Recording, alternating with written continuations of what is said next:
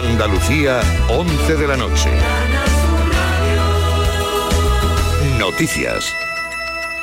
En Sevilla, la policía local ha precintado un local en la barriada de Pinomontano de la capital, donde esta noche se iba a celebrar una fiesta de Halloween al detectarse varias irregularidades. Estaba prevista inicialmente en el recinto Music Sevilla, sala que fue presentada tras una fiesta el pasado sábado en la que una veintena de jóvenes fueron atendidos por deshidratación, desvanecimientos y crisis de ansiedad y dos de ellos requirieron traslados hospitalarios. El ayuntamiento ha reforzado estos días la vigilancia en este tipo de locales. Ha habido 35 inspecciones y se han abierto 28 expedientes sancionadores. El objetivo, evitar incumplimientos y dar garantías de seguridad.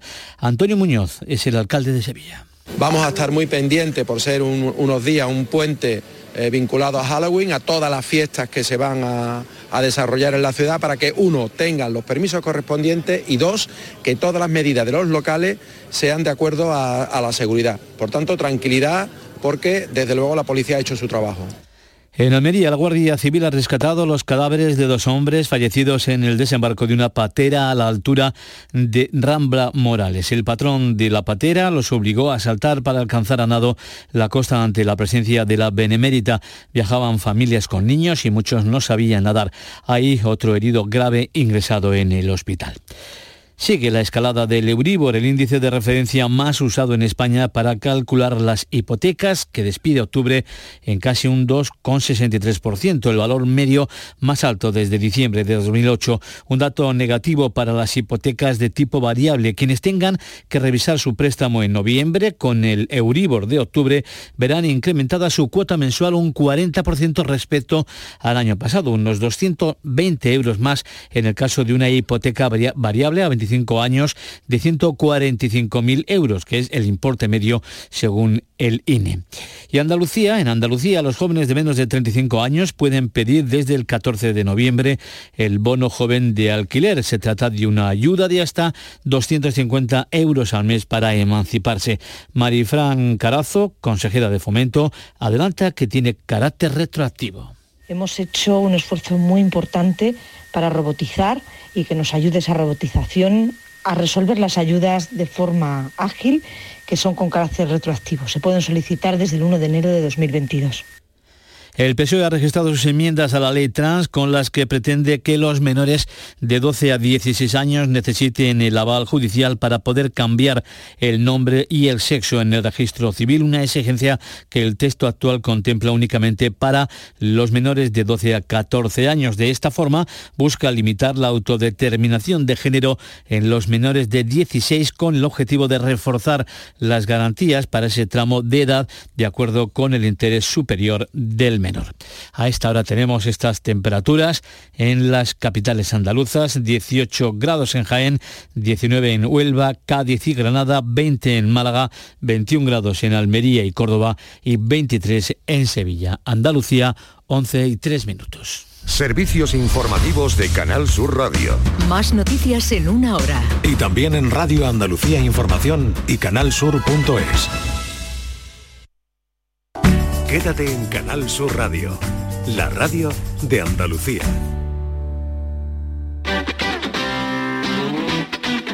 El pelotazo de Canal Sur Radio con Antonio Caamaño.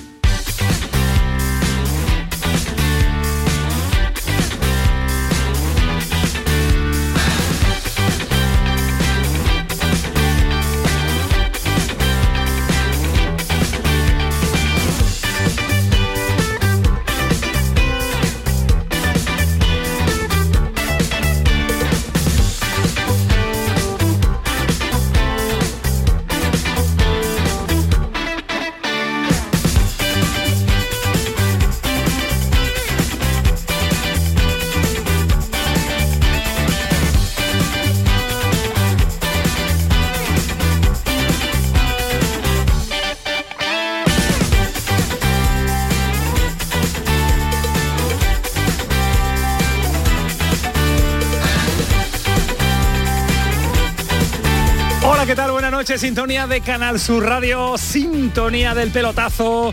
lunes hasta las 12 de la noche con una jornada de liga, con un partido de liga que acaba de terminar con la victoria del Getafe ante el Elche que manda al Sevilla, que manda al Sevilla a la zona de descenso, nada más y nada menos. Es uno de los titulares de esta jornada del fin de semana que acaba de finalizar en su primera división porque ver a este equipo que hace menos de un año le plantaba cara al Real Madrid. Algunos decían, no, le va a pelear la liga al Real Madrid. Eso era difícil, eso era muy, muy complicado, pero ahí estaba plantándole cara al conjunto de Ancelotti y ahora se ha caído de una manera tremenda. El análisis y el reanálisis y el em, continuo debate en torno al Sevilla es una realidad, es un día a día, es, eh, una, es una constante. Así que seguiremos dándole vuelta eh, al asunto de este Sevilla, porque parece que se agota esa efervescencia de la llegada de San Paoli. Horroroso el partido ante el Rayo Vallecano. Ahora lo vamos a analizar, ahora lo vamos a, meternos en profundidad. Que,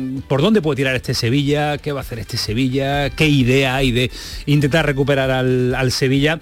Porque ya las miradas se dirigen a la presidencia, ya las miradas se dirigen incluso a Monchi en una noche eh, que fue muy dura también para el director eh, deportivo. Betis y Real Sociedad, antes del eh, parón por el Mundial, es lo que tiene el conjunto de San Paoli, porque a todo esto el Sevilla tiene un partido de Liga de Campeones que poco se habla de la Liga de Campeones porque las circunstancias en la liga es que ni te lo permiten. Dice adiós a la máxima competición europea el próximo miércoles ante un rival tremendo, ante un entrenador espectacular y ante un equipazo como es el City de Guardiola. Ismael Medina, ¿qué tal? Buenas noches. Hola, ¿qué tal? Muy buen Antonio Camaño. Situación en liga que aísla lo que es un partidazo de la Liga de Campeones y sobre todo porque se mira lo que está por venir el próximo domingo que es un derby. Bueno, primero porque el Sevilla ya hizo los deberes consiguiendo lo único que podía conseguir que era clasificarse para la Europa League, y después porque la situación que nos va a dar para, mucho análisis es tremendamente preocupante. Para mí la más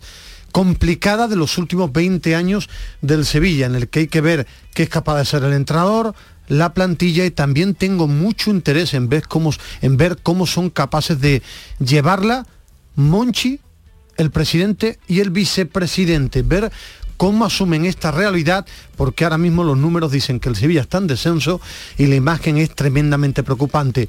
Viaja a Manchester porque no tiene más remedio, pero dentro del Sevilla existe la preocupación por la, no iban, ¿no? Bueno, la preocupación por la clasificación y después por el derby.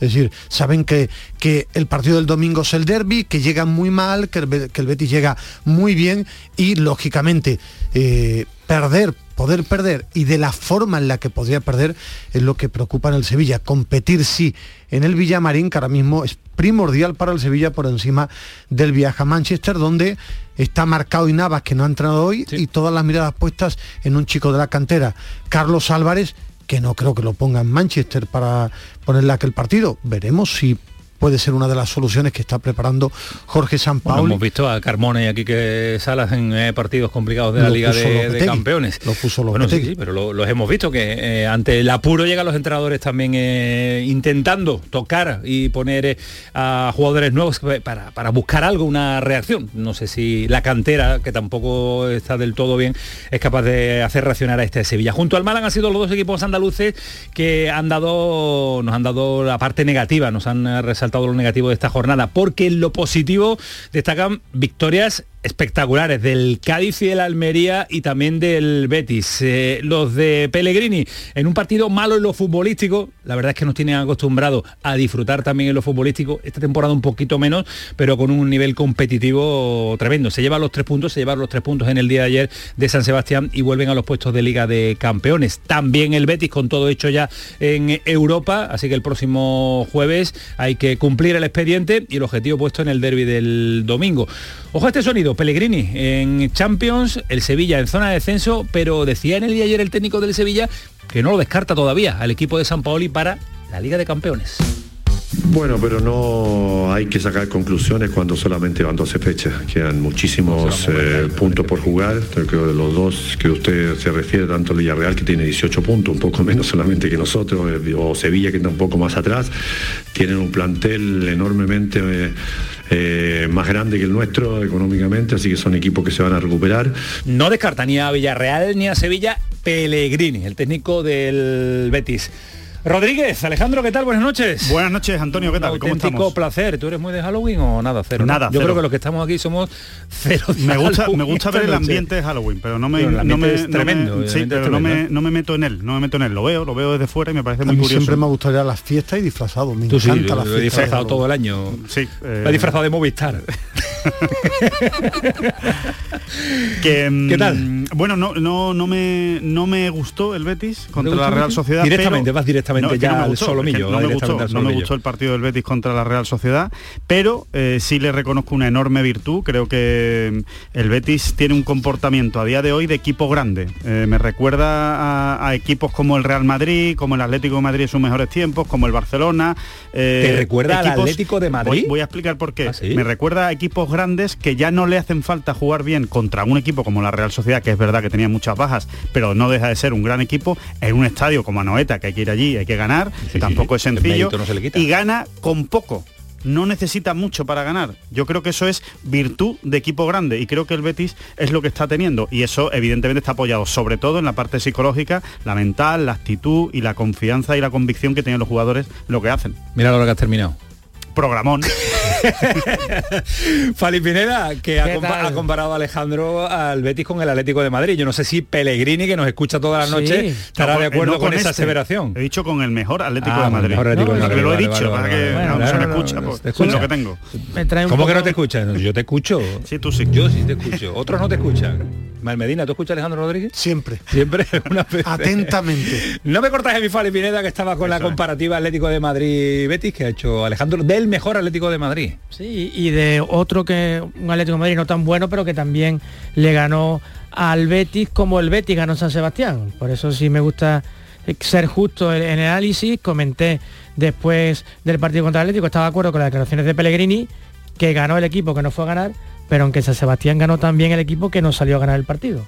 En este caso el Betis. Siete paradas de Ruiz Silva y una, una transformación, un equipo competitivo, pero con mucho, con mucho bueno. No le quito mérito al Betis, es un gran triunfo ante un rival directo, pero tampoco creo que pueda seguir ganando mucho más partidos con este nivel de juego. Pero una mejor versión Es cierto que de se ve futbolistas se- como se Canales se o está como, un, como un Fekir, ¿no? Betis menos bonito de ver que la temporada pasada, que para mí fue completísima, pero es verdad que es un Betis la- muy competitivo y un Betis que, insisto, que ahora vamos a, a prolongar el debate y vamos a analizarlo mucho más en profundidad, pero es verdad, hay campos en los que se tienen que ir a ganar y en una temporada eh, te da tu objetivo y se cumplen los objetivos también ganando en estos campos cuando a lo mejor no te mereces ganar eh, determinados partidos. Tremendo lo del Cádiz, victoria épica en el estadio antiguo Ramón de Carranza, en un partidazo en el que lo tuvo ganado, lo tuvo perdido y lo volvió a ganar en la prolongación. Nos deja un Cádiz que parece que se recupera en lo futbolístico, al igual que la Almería de Rubí, que ha recuperado gol, recupera fútbol y es un equipo que ahora sí empieza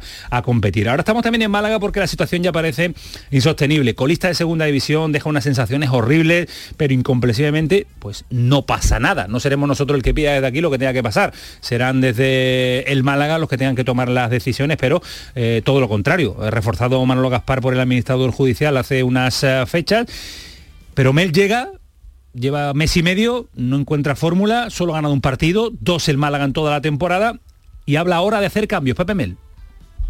A lo mejor tendremos que cambiar las formas o tenemos que hacer jugar a otra cosa. Lo que está claro es que con esto que hacemos no nos da, porque eh, por más que hagas eh, mucho o poco, eh, da igual si yo digo mucho o usted dice poco, eso es lo de menos, lo que, lo que importa es que al final no se gana. Entonces eh, hay que buscar otra alternativa. Alternativas, pues que las busque y las encuentre ya Pepe Mel porque la situación es muy pero que muy complicada. Y otra semana más de lloros arbitrales. Ahora llega desde la capital, llega desde el Real Madrid ante el Girona. Para mí una de las mejores actuaciones en cuanto a decisiones arbitrales de la temporada y ya empieza la maquinaria madridista a ver mm, errores arbitrales donde no los hay. Ahora lo vamos a poner también encima de la mesa. Y ojo que en Granada han tomado la decisión de expulsar de los Cármenes a la Peña eh, Fondo Sur. Después de los incidentes que han pasado en Cartagena, pues hoy han emitido un comunicado diciendo que expulsados del estadio por lo que hicieron por las peleas y los incidentes en Cartagena. Decisión muy de aplaudir de los dirigentes del Granada porque no tiene que ir por ahí el fútbol andaluz dando ejemplos negativos. Esta hora también nos gusta, esta hora nos encanta, 11 y cuarto de la noche, el pelotazo Antonio Carlos Santana, está Kiko Canterla, está Paco Tamayo, el pelotazo hasta las 12, dale Antonio, venga, vámonos, vámonos. vámonos Programón. El pelotazo de Canal Sur Radio con Antonio Caamaño. ¿Y tú? ¿Qué radio escuchas? Yo escucho Vigorra, El Yuyu y mi favorita, Charo Padilla. Yo soy del club de los primeros. Mi programa favorito y primordial de mi Charo Padilla. Hay un montón de programas muy buenos en Canal y además con el hablar nuestro y la forma de ser nuestra. Canal Sur Radio, la radio de Andalucía. Yo escucho Canal Sur Radio. Cuando el río suena, lleva. El agua es esencial para nuestra vida, pero no es inagotable. Pasemos del dicho a los hechos. Cuidémosla. Campaña de sensibilización en el consumo de agua. Junta de Andalucía. Frutos secos Reyes, mucho más que pipas. Disfruta con nuestra deliciosa variedad de frutos secos, snacks y golosinas en los más de 35.000 puntos de venta que tenemos en Andalucía o en frutosecorreyes.es. Ah, y ahora con tu pedido a partir de 20 euros, te lo llevamos a casa gratis. Frutos secos Reyes, tus frutos secos de siempre. Este martes en el Eurojackpot de la 11 por solo 2 euros hay un bote de 118 millones. Y tan tatara millonario porque con el Eurojackpot, el mega sorteo europeo de la 11, no solo te haces millonario tú, también tus hijos y los hijos de tus hijos y los hijos de los hijos de tus hijos. Compra ya tu Eurojackpot de la 11, que son 118 millones. Eurojackpot de la 11, millonario por los siglos de los siglos. A todos los que jugáis a la 11, bien jugado. Juega responsablemente y solo si eres mayor de edad. Empresario o autónomo. Si has aumentado tu plantilla fija desde el 1 de abril con contrataciones indefinidas o fijos discontinuos o tienes previsto hacerlo antes del 18 de noviembre, puedes beneficiarte de hasta 6.600 euros por cada persona trabajadora contratada. No pierdas esta oportunidad y solicita tu ayuda. Infórmate en el teléfono 012 o en la web de la Consejería de Empleo, Empresa y Trabajo Autónomo. Junta de Andalucía. El pelotazo de Canal Sur Radio con Antonio Caamaño.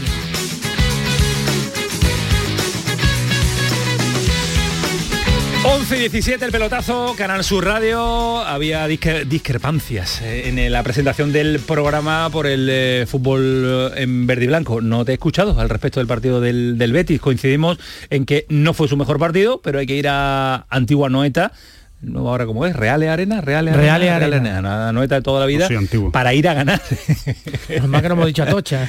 Menos mal. Bueno, no, no fue un Betis vistoso, no es un Betis en el que sus mejores jugadores estén al mejor nivel, pero es un Betis que ha aprendido a sufrir, a aguantar las embestidas del rival, tiene un muy buen portero y sobre todo que no comete errores agresivos. Es que competir es eso, competir en la Liga Española es saber ganar en partidos que tú no eres mejor que el rival. No es un Betis brillante esta temporada, pero sí es un Betis mucho más sólido.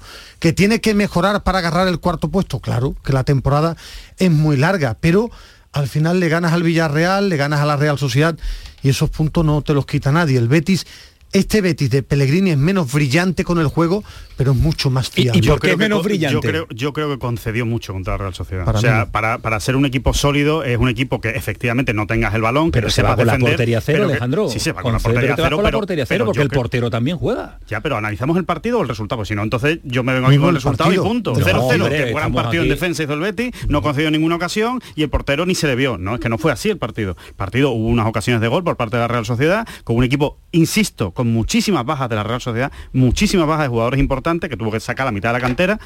Y el Betis concedió mucho, demasiadas ocasiones claras, que no acabaron el gol, porque no acabaron en gol, porque efectivamente hay un buen portero que estuvo muy bien además contra la Real Sociedad, porque Miquel Merino el cabezazo que pega pues lo tira hacia arriba cuando tenía toda la portería para él, o sea, a por una serie de detalles que pasan en el fútbol, pero eso no significa que un equipo sea muy sólido y que en defensa Yo- esté muy bien, significa sí. que, Es que decir, ahora mismo la inercia es, que- positiva y le salen las cosas el bien. fútbol que tú dices es fútbol ficción. Es, decir, es que te- si, no, si que va. Merino remata en vez de dar para arriba Pero y es que entra, a alguien del Betis. claro. No se lo impidió No, nadie del Betis, a mí no que- fue es él. que Fue un remata fallo fuera. suyo, Yo por lo cual cuando no hay digo- virtud del cuando Betis. Si digo- hablamos los dos, no es imposible no hay que virtud los del oyentes Betis, se puedan en enterar de lo que queréis no. decir. Está Cuando- solo en el, punto de penalti para rematar eh, a placer. Eso no. no, es una cosa positiva del Betis. Bueno, sí, yo cuando hablo de un equipo sólido hablo de un equipo que no encaja goles.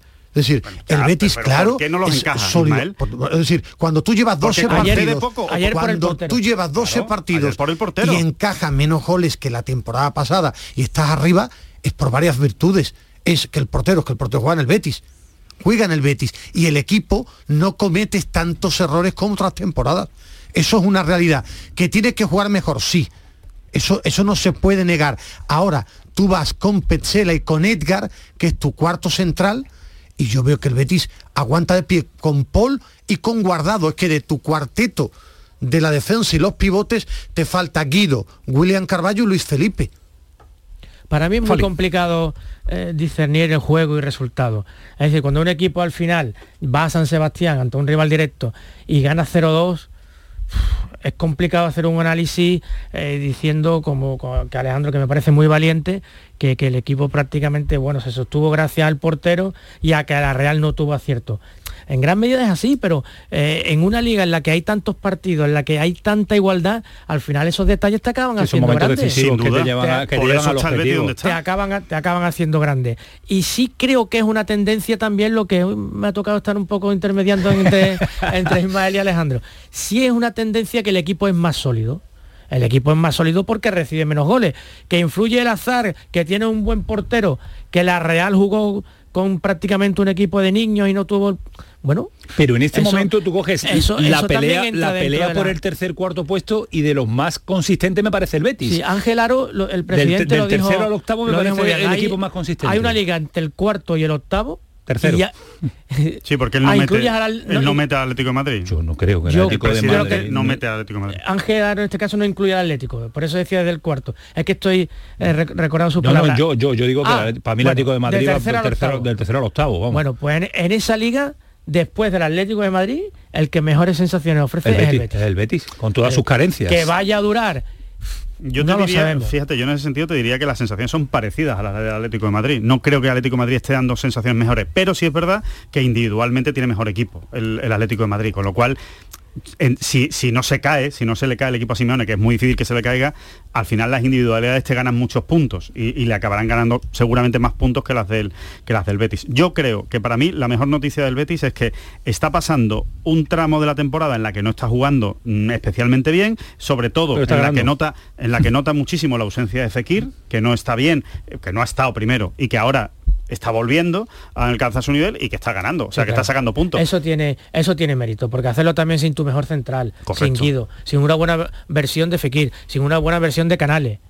O sea, que el Betis puede Ismael, decir, yo madre cuestiono mía. por la, por la, No, por que, la Juan, caída. que del lo que decía es que al final son los datos. El Betis lleva 8 goles en contra en 12 partidos. Eso le lleva a estar arriba. Ahora, que el Betis tiene que mejorar futbolísticamente, claro. Claro, eh, al final necesita una buena versión de Canales, una gran versión de, Fe- de Fekir, Juanmi, y que nadie te garantiza que el Betis vaya a ser cuarto. Nadie, porque no hay un cuarto equipo muy superior al resto. Yo sí creo que el Atlético va a quedar Eso- tercero, pero es que ese margen Ismael. va a ser mínimo y que el Betis venía de, creo que era 5 de 15. Y ayer van a Noeta y claro que sufre porque no está en su mejor momento. Pero al final ganas y le ganas al Villarreal con goles de Rodri, con goles de- del, del chico de ayer, de Juan Cruz, pero lo hace sobre todo porque no encaja goles. Apareció Ruiz Silva el otro día y apareció ayer, no apareció el día del Wanda, pero Ruiz Silva le ha dado más puntos Del Wanda de los no, que de- le ha quitado aquí en el Villamarín. Le ha- del le ha dado más puntos de los que le ha quitado. Y después hay una cosa que yo creo que debo decir y la digo eh, con total libertad. Igual para ser cuarto de Liga Española no tienes que ofrecer un juego excelso.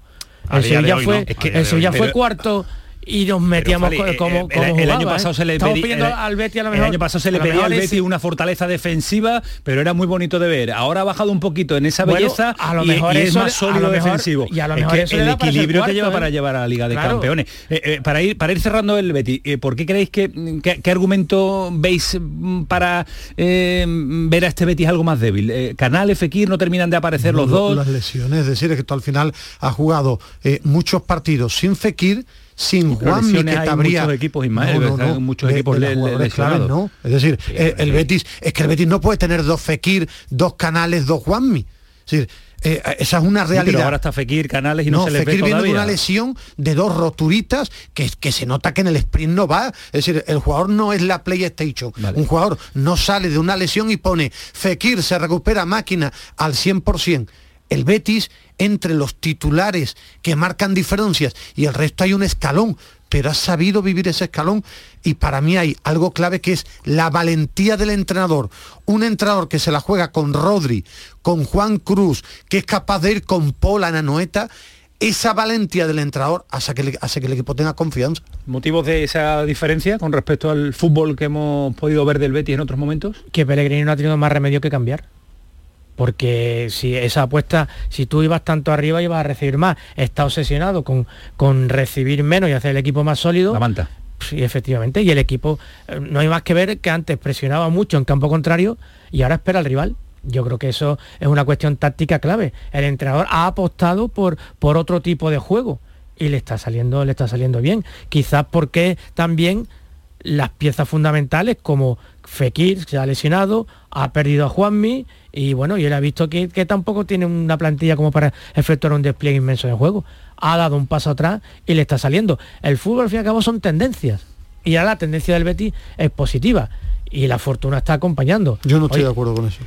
Yo, Yo creo que sí es Alejandro y importante tener, ya lo decía el gran Luis Aragonés, el fútbol es muy importante no tener suerte, sino tener buena suerte. y llegar a la Yo- última jornada con todos los objetivos. Yo por, por, por alargar la exposición de Fali, con la que estoy bastante de acuerdo, y simplemente por, por añadir algún matiz más, creo que Pellegrini lo que ve es que le falta gol. Que a este Betis le falta el gol que le sobraba. El, el año pasado se le caía de los bolsillos al Betis. El gol prácticamente cada vez que llegaba era un gol. Este año efectivamente ha perdido a Juanmi. Eh, Luis Enrique no es un jugador con gol porque no lo tiene. William José no Eh, está. Rodri- eh, William José ni está No ni está. se le espera a día de hoy porque es que no ha hecho nada. Rodri no es un jugador con gol. Eh, le y- falta. y- y el Panda tiene el gol que tiene. Bueno, El solo Panda tiene el Panda que, gol que que es el Zarra.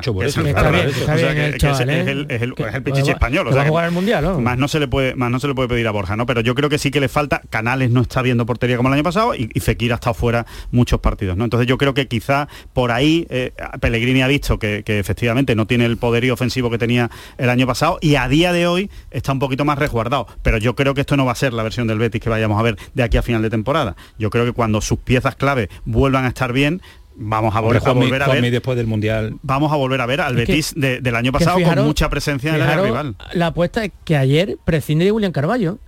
Que es un futbolista fundamental para que el No, no, en Betis eso- en- en avance eso es la valen- la y valentía- la este año hay un dato y juega con un doble pivote No, no, no, hay un dato, hay un dato guardado, ¿eh? ya que, Y, ya que lo has y- dicho, y le, y le da llamó- 35 minutos a un chaval de la cantera que, que, que adelanta dato- al Betis en el marcador. Hay un ¿eh? dato que comentaba un gran compañero de esta casa y colaborador, Samuel Silva, eh, el otro día, y que es interesante. Eh, William Carballo, Fekir y Canales, aparte de por la lesión de Fekir, solo han jugado juntos media hora esta temporada. William Carballo. Fekir y Canales. O sea, que, que cualquiera diría, no, si esos son los titulares Claro. del Betis, Sí. si, si esos juegan siempre. ¿Cómo que no? Pues solo han jugado media hora juntos antes del partido del otro día que, estu- que jugaron un, Ismael, un tú abrochas que no estaba de acuerdo. No, que no estoy de acuerdo con, con eso de las tendencias, de la suerte. Normalmente cuando eres un buen equipo, tienes más suerte que mala suerte. No creo en eso. Es decir, cuando el Betis jugaba con, por ponerse nombres con todo el respeto del mundo, con Petros, con Jonas Gutiérrez y, y con un delantero, Jonas eh. Jonas perdón, y, y también con Felipe Felipe Gutiérrez. Gutiérrez. Es decir, cuando jugabas con esos jugadores, que tenías suerte? No. Cuando tú tienes en el campo a Fekir, a Canales o a Borja Iglesias, ganas más partidos, Pero eso no lo- es la eso- suerte. eso los tenía Rubi y no ganaba el Betis tampoco, Bueno, y no era por suerte, no era por suerte. No creo en la suerte ni en las tendencias. Si eres un buen equipo, si estás bien ordenado, bien organizado y bien dirigido, vas a ganar más que perder. El resto me parece un tópico. Un día puedes tener una dosis de buena suerte. Mucha suerte seguida no existe. Vale, no, no, simplemente que es que, eh, bueno, a- a- cógete a la suerte, ¿no? Si a ti te viene bien eso, Ismael, para el argumento, cógete a la suerte. No es suerte, pero sí que es una dinámica que está basada en una Sí, confianza del jugador, está basada en una mentalidad, Bueno, bueno, en un espíritu No es suerte, positivo. es trabajo. No, pero que eso, saber- se- pero eso va cayendo, En eso va cayendo, en eso va cayendo. En saber que tu portero siempre la para. Claro, eso, eso, te da mucha fuerza. o ¿eh? no, porque o no, es o bueno, no, ¿no? o no, y entonces te da debilidad. O no, como el día Atlético de y Madrid. entonces te da debilidad. Es que esto es una temporada. Claro, el momento en que el portero claro, falla, Claro, claro, claro. Bueno, señores, 11 y media. Ha pasado volando el Bueno, debate del análisis Lo del interesante es que Betis. es candidato para Exactamente. Clarísimo. la cuarta plaza. Es el mejor ahora Eh, mismo para esa cuarta que, plaza. que me ambienta musicalmente el pelotazo. No hay nadie mejor como él para ambientar musicalmente a, a esta hora. Once y media. Va a venir mucho más. De hecho, viene el análisis del Sevilla, la situación crítica en la que se encuentra, que la vamos a unir con el Málaga y la alegría del Cádiz, del Almería y del Granada este fin de semana y la polémica arbitral que siempre la hay. ¿Qué remedio? Es lunes, es día de análisis, día de meternos de lleno en lo que acaba de terminar y en lo que está por venir. Semana europea y semana también de derby entre el Sevilla y el Betis. Betis y Sevilla. Será el domingo. Vámonos. El pelotazo de Canal Sur Radio con Antonio Caamaño. La mañana de Andalucía con Jesús Vigorra es tu referencia informativa de las mañanas de Canal Sur Radio. Desde bien temprano, desde las 6 de la mañana, te cuento toda la información de cada día, las cosas que te interesan y que te afectan. Analizamos la actualidad en la tertulia, te ayudamos con tus problemas y buscamos el humor y el entretenimiento que te gusta. Ya ves, lo mejor para nuestra gente. La mañana de Andalucía con Jesús Vigorra. De lunes a viernes desde las 6 de la mañana. Más Andalucía, más Canal Sur Radio. Canal Sur Sevilla, la radio de Andalucía. ¿Has escuchado hablar del novedoso sistema de injerto capilar de alta densidad? Ahora lo tienes en la Clínica Médico Estética Maite Garrido. Consigue un resultado sorprendente con la exclusiva técnica ICAT y los cirujanos capilares más prestigiosos. Primer diagnóstico gratuito. Entra en Facebook, Centro Estética Maite Garrido, con Y y mira sus trabajos. Están en Sevilla y ahora también en Mairena del Aljarafe. Recuerda, Centro Estética Maite Garrido, con Y. Bienvenidos a Sacaba. Mil metros de electrodomésticos con primeras marcas. Grupos Whirlpool, Bosch y Electrolux. Frigoríficos, lavadoras, hornos, vitros. ¿Quieres más? Aires acondicionados, aspiradoras, pequeños electrodomésticos. Y financiamos en 12 o 20 meses sin intereses solo tú y Sacaba. Tu tienda de electrodomésticos en el Polígono Store en calle nivel 23. Ven a ver nuestra exposición y sus 25 años de experiencia. Sacaba. ¿Sabías que con las ayudas de los fondos Next Generations puedes cambiar tus ventanas ahorrando hasta un 52%? Pide presupuesto en ventglass.com y un miembro de nuestro equipo gestionará tu subvención. Aprovecha ahora para aislar tu hogar con sistemas de ventanas Comerling. Este invierno más que nunca lo notarás en tu factura de calefacción. Infórmate en ventglass.com. Fabricantes oficiales de Comerling. HLA Santa Isabel pone a tu disposición la unidad de traumatología y ortopedia especializada en pediatría, columna, hombros y codo, muñeca y mano, cadera, rodilla, tobillo y pie. Con guardias localizadas las 24 horas y los últimos tratamientos en prótesis. Consúltanos en el 954-570004 o en Luis Montoto 100. HLA Santa Isabel, contigo cuando más nos necesitas. El otoño llegó y vas a decir no a la subida de luz. Ahora ilumina tu hogar noche y día consumiendo tu propia energía y ahorra hasta el 90% en tu factura de luz gracias a nuestras baterías premium. Instalaciones garantizadas 25 años. Pide ya tu estudio gratuito en el 955 44 11 11 o socialenergy.es y aprovecha las subvenciones disponibles. La revolución solar es Social Energy. Cuando el río suena, lleva. El agua es esencial para nuestra vida, pero no es inagotable. Pasemos del dicho a los hechos. Cuidémosla. Campaña de sensibilización en el consumo de agua. Junta de Andalucía. ¿Y tú? ¿Qué radio escuchas? El Club de los Primeros, Jesús Vigorra y todos los programas que tiene Canal Sur, los mejores. Yo estoy 24 horas con Canal Sur. Es la mejor cadena que se puede escuchar. Sobre todo los informativos me encantan porque me dicen cosas para estar alerta. Canal Sur Radio, la radio de Andalucía. Yo escucho Canal Sur Radio.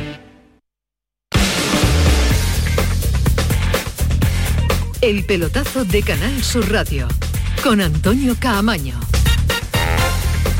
Y con un equipazo en la redacción de deportes y con Fali Pineda, con Alejandro Rodríguez, con Ismael Medina, que después de aquí, vamos a ver dónde va Ismael Medina a las 12 de la noche. Yo no sé dónde estará invitado, a qué fiesta estará invitado. Hoy era la fiesta del Betis, recurrida fiesta del Betis de hace ¿cuántos años ya? Ah, de Benjamín. Eso fue en, otoño de, Medina, dos- Medina de tiene buena, otoño de Juan de 2000 Ramos, Juan de Ramos, ¿no? De 2001. Bueno, 2001, otoño. temporada 2001-2002. 21 de octubre de 2001, hace 21 años. 21 años. Madre, Madre mía, mía, cómo pasa el tiempo. 21 años. Y hace mm, 20, ¿cuánto hemos calculado? Tempor- 26, 97, Temporada hace... 96, ¿Tenemos a alguien a 96. Benjamín hoy? Sí, seguramente. Seguro. Yo creo que ya ha pasado, ¿no? No, no, le siguen Hay llamando. niños de 20 años que no saben lo que es la fiesta de Iba, Benjamín, ¿eh? iba- iba a decir una maldad que en aquella época, en aquella época, sobre todo los Fali que yo conocía, podía estar invitado a alguna fiesta parecida a la de Benjamín. El que no está de fiesta ni para Halloween ni para disfrazarse es el sevillismo que anda de uñas con eh, presidencia, Bueno, con más, la de uno, plantilla. más de uno sí podría disfrazarse y pasar para salir por la calle, de- para salir por la calle. Nos mandan un mensaje a- de WhatsApp, eh, algún aficionado de- del Sevilla, me dice Kiko Canterla, cuál es el nombre del que se pone en contacto con nosotros porque nos dice esto. Dale, Kiko.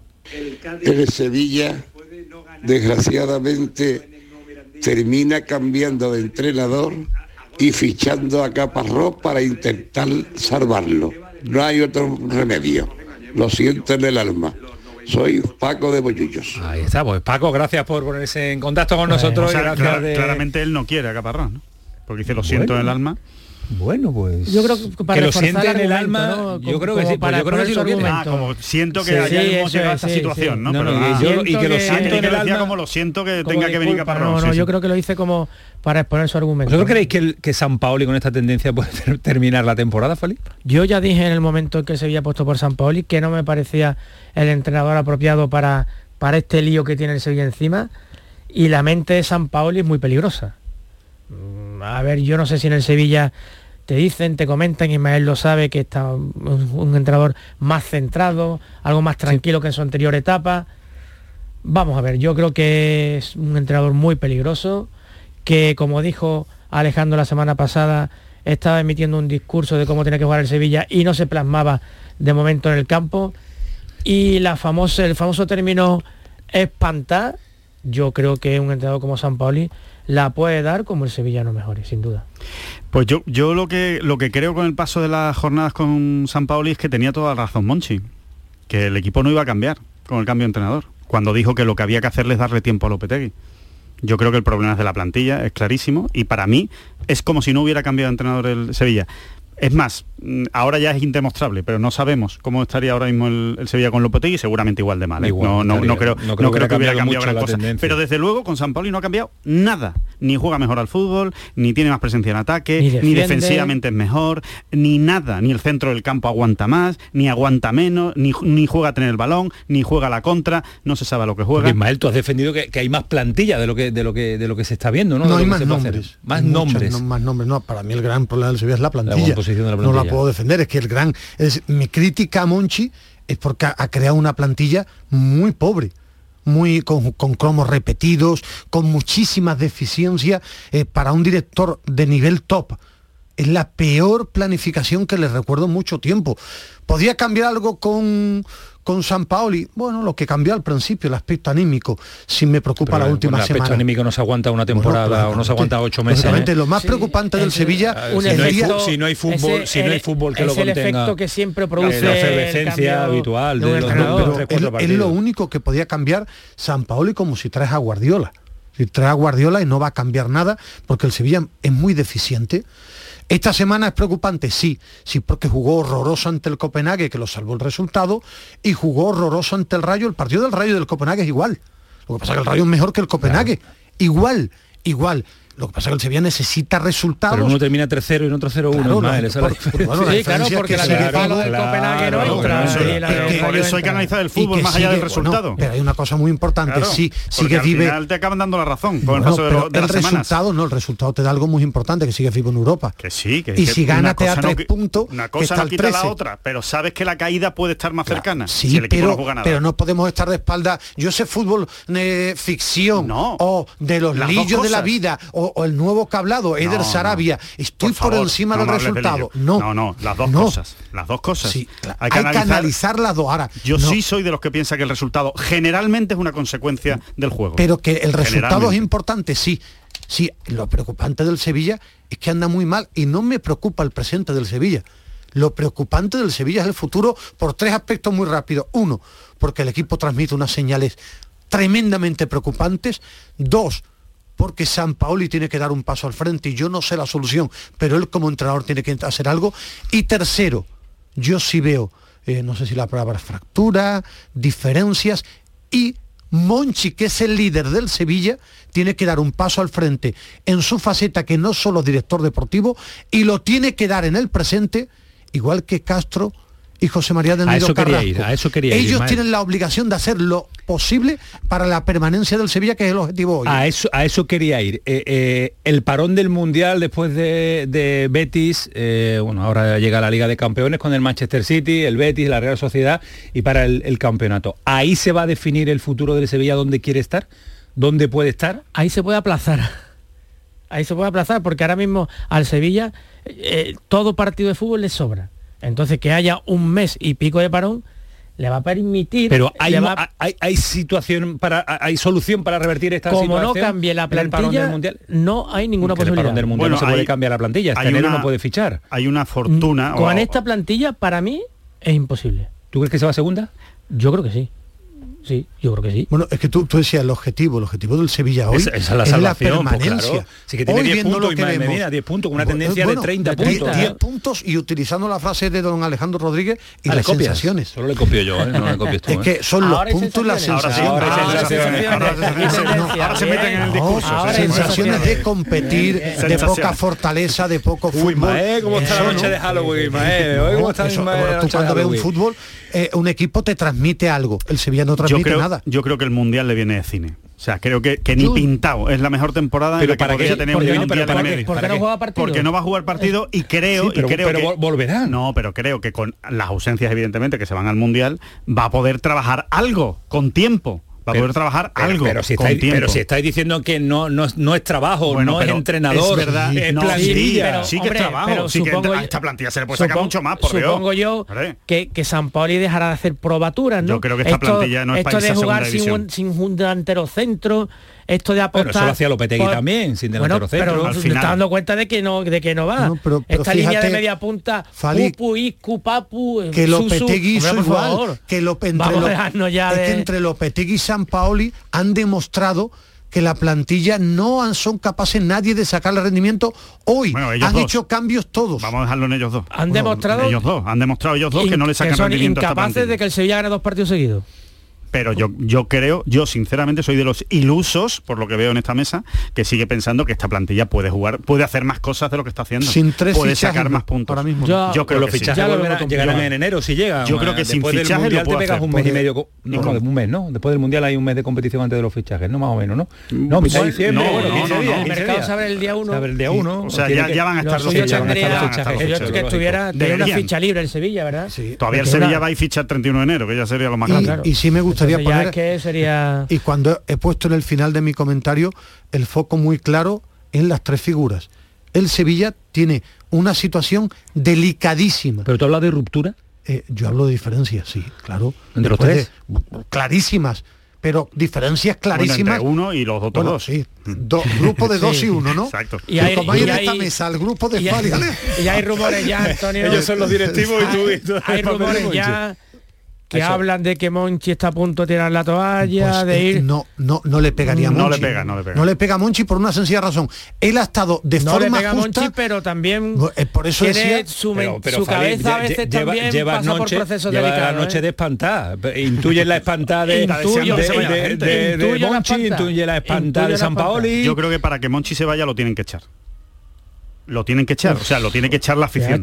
Estamos, Monchi a estamos mitad de abriendo- temporada. Estamos abriendo en canal al Sevilla. ¿eh? No, yo creo que yo creo que para que Monchi se vaya le tiene que echar la afición. Él no Eh, se va a ir porque es que yo- sería como salir huyendo de una mala situación Pues, cuando pues él la afición en está de buenas. con, con, con No, Monchi no, ya. no, Bueno, pero se la situación que vivió el otro día Monchi no la ha soñado ni en sus peores momentos. No, ¿eh? fútbol, yo creo no, que fútbol no, él- falta él de educación. Ismael Medina, eso no es fútbol. No, yo me Lo que refiero, sufrió Monchi en el coche el otro día no es fútbol, es de falta de educación pero actual 10. de de 10 Sí, de pero- 10 personas No es un estadio entero. claro y que es diferente. Yo a lo que me refiero que él sabe que ahora mismo está en el foco, pero de forma justa de la crítica, de la gente coherente, no de, de cuatro que van a pegar gritos que no merecen, eso no es respeto. Pero eso, no es duele educación. director deportivo que pasa de, de León de, León de San todos. Fernando Pero claro, pasa a todos. a- a- que, que a insulten a alguien no le gusta, además es un signo de mala educación porque no lo debe hacer nadie. Nadie. Nadie. Es que estamos- Ahora, eh, sí creo que es un momento... Ismael, es que, No, un es que paso al frente de la Monchi. mesa si ha acabado una etapa en el Sevilla. No,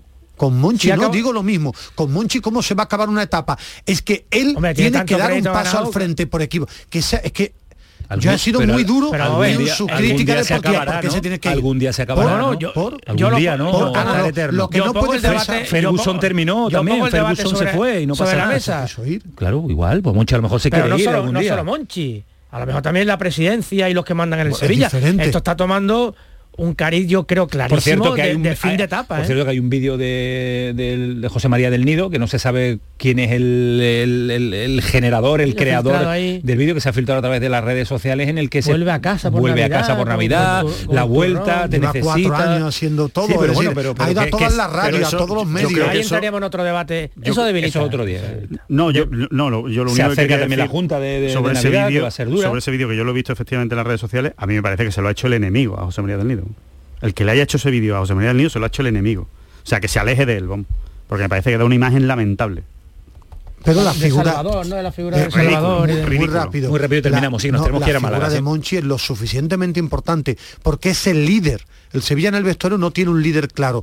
Monchi ha sido siempre el líder con una capacidad para acertar Sin mucho duda. en los fichajes en este momento delicadísimo, delicadísimo del Sevilla de los últimos 25 años, como que Monchi, eh, ¿en qué va a pensar? En dar un paso al frente, en hacer su mejor trabajo, en, eh, en sacar al Sevilla adelante. Se es la un juega en momento enero. de Monchi. Se la juega en enero. Es un Yo momento creo de es Monchi. donde se la está jugando. Se la juega a Monchi, se la juega el Sevilla. Es que Claro, se la está por jugando todo, todo el Es que claro. generalmente el Sevilla ha ido de la Eh, mano Monchi, de Monchi. sí. Los Eh, éxitos correcto, de Monchi han sido los éxitos del Sevilla. Gracias por esa frase que no me sale ni a mí, Alejandro. vaya como están esta noche, vaya como los tengo los tres, pero vaya debate espectacular también que estamos planteando encima de la mesa, con una situación crítica, una situación complicadísima que vive el Sevilla y que se puede trasladar a, a unos kilómetros de distancia en otra categoría, en segunda división, colista de segunda división y es el Málaga. César Suárez, compañero, ¿qué tal? Buenas noches. Hola Antonio, ¿qué tal? Ay, Saludos. qué cansado estamos de mm, sufrir con la situación del equipo de, de Pepe Mele, pero hemos escuchado al principio un sonido de- del entrenador diciendo que si esto no funciona hay que cambiar. Pero ¿qué más se puede ya tocar? ¿Qué más se puede cambiar en el Málaga? Ah, pues fíjate, estabais hablando de, de Monchi, a Manolo Gaspar le llamaban en su día el Monchi del palo, por lo bien que, que lo hizo en sus comienzos, pero, pero está claro que es una de las cosas que, que hay que cambiar, porque ahora mismo nadie en el malaguismo confía en Manolo Gaspar para, para realizar lo que tiene que realizar, que es un cambio de, de jugadores, de varios, no solamente un refuerzo, dos refuerzos, sino que tiene que, que traer a varios futbolistas para elevar el nivel y para que este Málaga pues no salga deprimido como sale prácticamente en cada partido. Eh, eso por un lado. Por el otro, pues lo que dice Pepe, Pepe Mel, pues cambiar. Si él no puede jugar con extremos porque no los hay y los que pone no le sirven. Pero es que no yo creo que el problema, eh, insisto, eh, y siempre lo analizamos desde desde lo que tú nos cuentas, eh, hablamos con los compañeros de, Málaga y de lo que vemos eh, también de- desde la distancia, con el respeto que tenemos también desde, la distancia que nos mantiene con, Málaga y con lo que vosotros nos contáis y conocéis. Pero yo no creo que sea ya un problema de tener laterales extremos o interiores, o creo que, que- que va más allá el problema de- del Málaga, porque además la gente así lo manifiesta.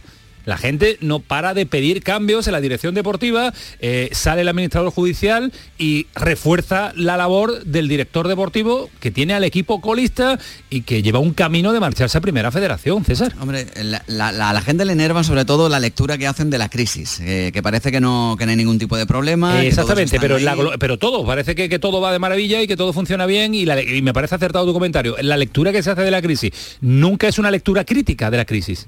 Exacto, no, no hay autocrítica, eso, eso sí es verdad. Y esto es lo que yo creo que al final termina enfadando al aficionado de, de a pie, que ve cómo el equipo se está hundiendo irremediablemente, que es colista, que no le no gana, que tiene una mandíbula de cristal y que sin embargo desde arriba, donde se puede, pues no se hace nada. El problema, sin embargo, es que este Málaga no es un club normal. O sea, este Málaga es un club administrado judicialmente. Entonces, eh, tiene que ser una jueza la que decida, no en términos deportivos, sino en términos económicos y societarios, el futuro del, del gestor, o en este caso del que hace de presidente. O sea que la división, el cambio de José María Muñoz no traería un nuevo dueño que pusiera muchos millones de euros, al contrario, sería otra persona que tendría que adaptarse y, y realizar su equipo. Por eso yo me fijo sobre todo en el aspecto deportivo y ahora mismo... Claro, pero pues, la yo creo que es el mayor problema, es que esconder bajo la- un administrador, una administración judicial el problema del Málaga, que tiene un porcentaje, puede tenerlo, pero no es el mayor porcentaje de la situación en la que se encuentra el Málaga. Es que no se acierta con los fichajes, no se acierta con los proyectos, Claro, no se acierta con los voy. entrenadores.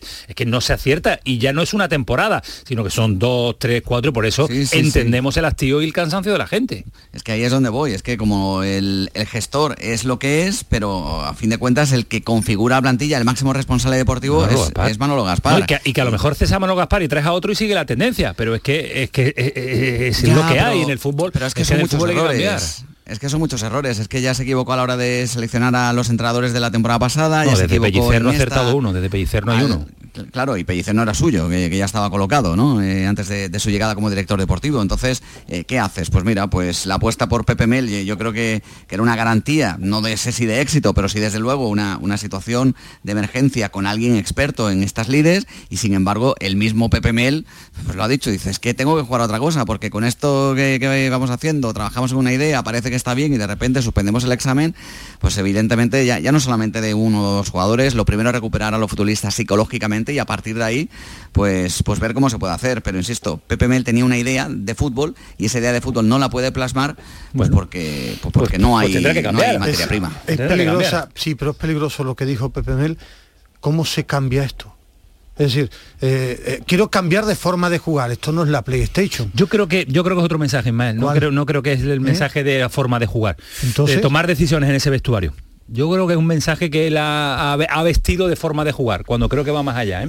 por- no lo sé, hablo por sensación de escuchar el y sonido. cargarse ¿eh? a, a los veteranos No cuando lo en el planteamiento de, de Manolo Gaspar, que cuando comentábamos Sí, sí, en era la este crítica a de Monchi, que aquí somos muy duros, hay una diferencia, el currículum de Monchi en el Sevilla es, es extraordinario, el más brillante. Eh, bueno, Manolo Gaspar apostó por veteranos porque quería jugadores que aguantaran la presión de la camiseta del Málaga. Ahora que va a poner a la gente joven que el año Sí, pero- pasado le pudo la presión, Claro, es que Ismael ahí es donde es donde también está otro de los problemas. El año pasado eran todos jóvenes, todos futbolistas con hambre, eh, con, con muchas ganas de, de crecer y sin embargo se le fue el vestuario pues porque los jóvenes pues fueron cada uno a su bola en, dentro del, del equipo. Y luego, pues ahora todo lo contrario, es que pasa de un extremo a otro, pasa de jugar eh, con jóvenes ahora hacerlo con veteranos. Ahora resulta que los veteranos no dan la talla porque físicamente el equipo se cae en las segundas partes, porque no entienden eh, primero al entrenador que había y ahora parece que tampoco a este. Entonces, claro, eh, son apuestas que parece que, que van eh, como haciendo la goma en el ciclismo, ¿no? Eh, en función del ritmo que vaya uno, pues venga, voy, voy a ver si, si lo aguanto o no lo aguanto, pero tomando decisiones de un extremo a otro sin ningún tipo de plan.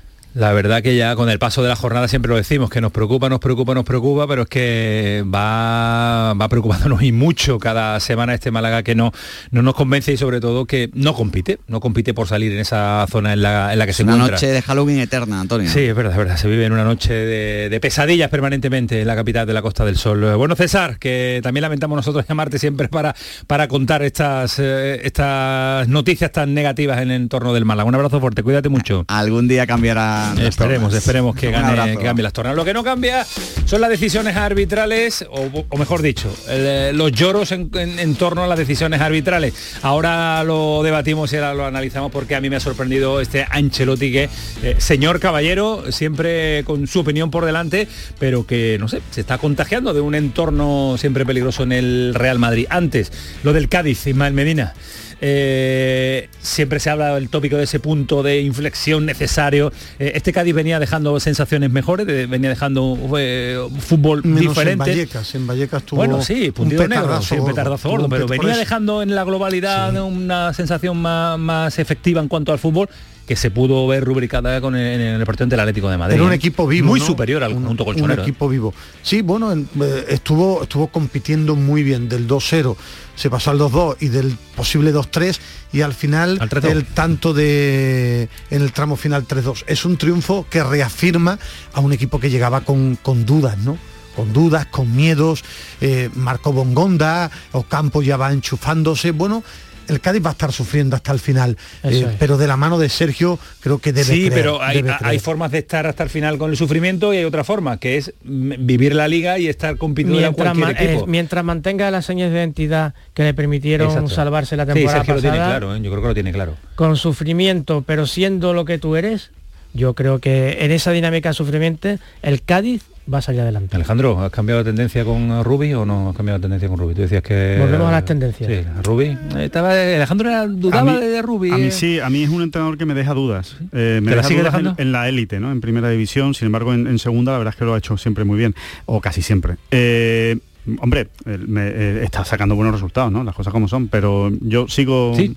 Sigo con lo, todavía con lo que escamado. tie- con lo que tiene, con lo que tiene está haciendo, de está los- haciendo de los temporadón, ¿eh? puntos que tiene el gran mérito de la resurrección de la Almería es Rubi porque ha tocado teclas, porque ha cambiado, porque ha, ha puesto otra forma de jugar, Ha reforzado el ha- equipo por ha medio. reforzado el equipo por De la medio, Hoz, es valiente Melero, tomando, muy interesante. Muy interesante. tomando decisiones respondiendo. y después tiene, tiene una virtud. Pero esos son fichajes, ¿eh? Bueno, pero la, No, el no, que bueno, pero no, cambiado, que los ha puesto que, que- que- que estaban No allí sé, o que pasaban por allí. O sea, son fichajes que les han traído. no son canteranos, no son canteranos. César no- de la Hoz no era un fichaje y él ha apostado No, como digo, pivote. Y Batistao.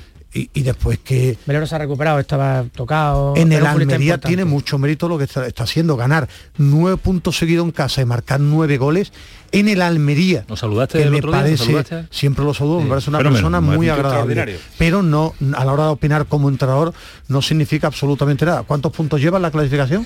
Sí, extraordinario, está fuera de la zona de descenso. No, es que a lo mejor ustedes pensabais que va a estar en la en Europa. Bueno, es el Alejandro, equi- ¿y es el equipo- Hombre, es el equipo el- para- que eso, no es lo cele- lo El- celebraría. Con- esta no- no ha- plantilla- no ha apostado por eso, precisamente. ¿eh? es que con esta plantilla tenerlo como lo tiene que ha es fichado mérito del a, estrellas ¿Ah, mundiales. sí? Sí, sí, pues es que Ah. cada vez que ficha un jugador se cree el con número uno. Cuidado con el Bilal Touré. El, el jeque ficha tiene buena pinta. el jeque jugador, ficha jóvenes jugador. para vender Claro, bueno, para que se convierta para en Almería. el negocio Mira, en todas las televisiones, en todas las radios, el debate abierto con eh, el Real Madrid y con eh, los penaltis. Eh, ¿Se equivocó mucho el árbitro? Os pregunto directamente en el partido del Real Madrid-Girona, Fari. Para mí no se equivocó en nada. Alejandro. Acertó en todas las Para mí la mano no es mano, pero eh, yo ya, yo es que eso, eso se lo dejo a Luis Alberto, que diga sus películas, los árbitros y ya está. Y me quedo callado. Para No mí es mano eso- si se han pitado eso- manos sí, sí, que sí, son menos y también, que hay, y también hay otras que no se han pitado. Yo, yo en, en el fútbol que yo veo y que yo entiendo, eso no puede ser mano, porque no tiene ninguna intención de darle, no corta ninguna si jugada, hemos visto no puede ser mano. manos que, de jugadores que están de espalda Bueno, al pues balón. mal hechas. Pero mal, que no mal estamos pitadas. debatiendo sobre eso es que para, para explicarle a la gente es que la norma dice que es Claro, mano a mí me parece una norma debatíamos con lo de la ridículo camiseta. igual que lo de la mano en el balón del portero no la tiene no, si cogida lo- parece lo para o no lo para. normas ridículas pero lo que no puede hacer Ancelotti los jugadores del Madrid la propia página web del Madrid es decir que eso no es penalti cuando la norma lo dice me parece una norma ridícula sí una norma Ah, lo- ridícula Es penalti cuando quieren y ya está. Pero- y cuando no, no, pero porque, la- porque Medina Cantalejo dijo en su momento que las manos que no cortan una jugada, que tal, pues habría que no pitarla porque son penaltitos Pero y la al final esa se pita. pero la norma lo dice. que Es muy quieren, complicado lo de la mano. Pitan De- lo que quieren de y siempre están siempre hecho, tienen la razón. En el Claro, partido del Betis es para ha- eso. hay dos manos que yo que no lo pitaron penalti y la del Madrid sí. Pero bueno, parece que la mano estaba en una situación, en una posición un poco extraña y esa mano se pita. Está fuera del de cuerpo, dice que se pitan. Eso lo que espero dice que sean. Qué tan falta de valientes a la- grandeza la... la- del Madrid. Con un recurrir- empate. Ancelotti Porque ¿no? en este caso. Es Ancelotti Ancelotti el que ha hablado del tema. y la web, también, y la, ¿no? y la web del Madrid. Car- también Carvajal también, la web del Real Madrid, yo la verdad que sacan de quicio muchas ¿no? veces, sacan de quicio muchas veces. Yo creo que, se- yo creo, yo creo que el Madrid concretamente ayer estaba bastante más molesto por el arbitraje a nivel faltas más que por el arbitraje por esa jugada por mí es que, el- que el Madrid y el Barcelona puedan puedan sacar a relucir errores Eh. arbitrales cuando en un alto porcentaje siempre le, le Do- benefician, yo no lo entiendo. Dos apuntes muy rápidos Venga, a ver. para terminar. Uno, no multar es para que le, lo echen del club. Es decir, tres jugadores del Atlético de Madrid de fiesta ridícula de Halloween con el equipo y además grabándose en vídeo y colgando.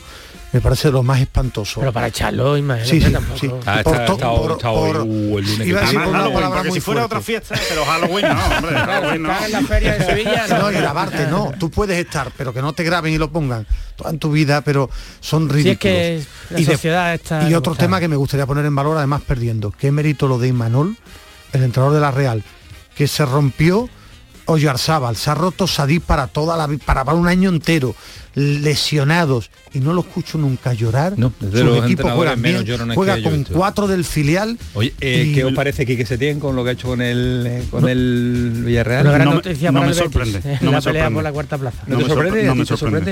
A mí no me sorprende. Quique- nunca ha sido del club de Quique como si Fabi, Yo por sí, lo ejemplo, fui. ha sido del club de Quique, yo nunca he sido del club de Quique Conozco un poco el... Quique estaba ya fuera esto. Queda- fuera. yo creo que le queda que- grande ya cualquier equipo de fuera. primera división. ¿No ve los partidos en la tele?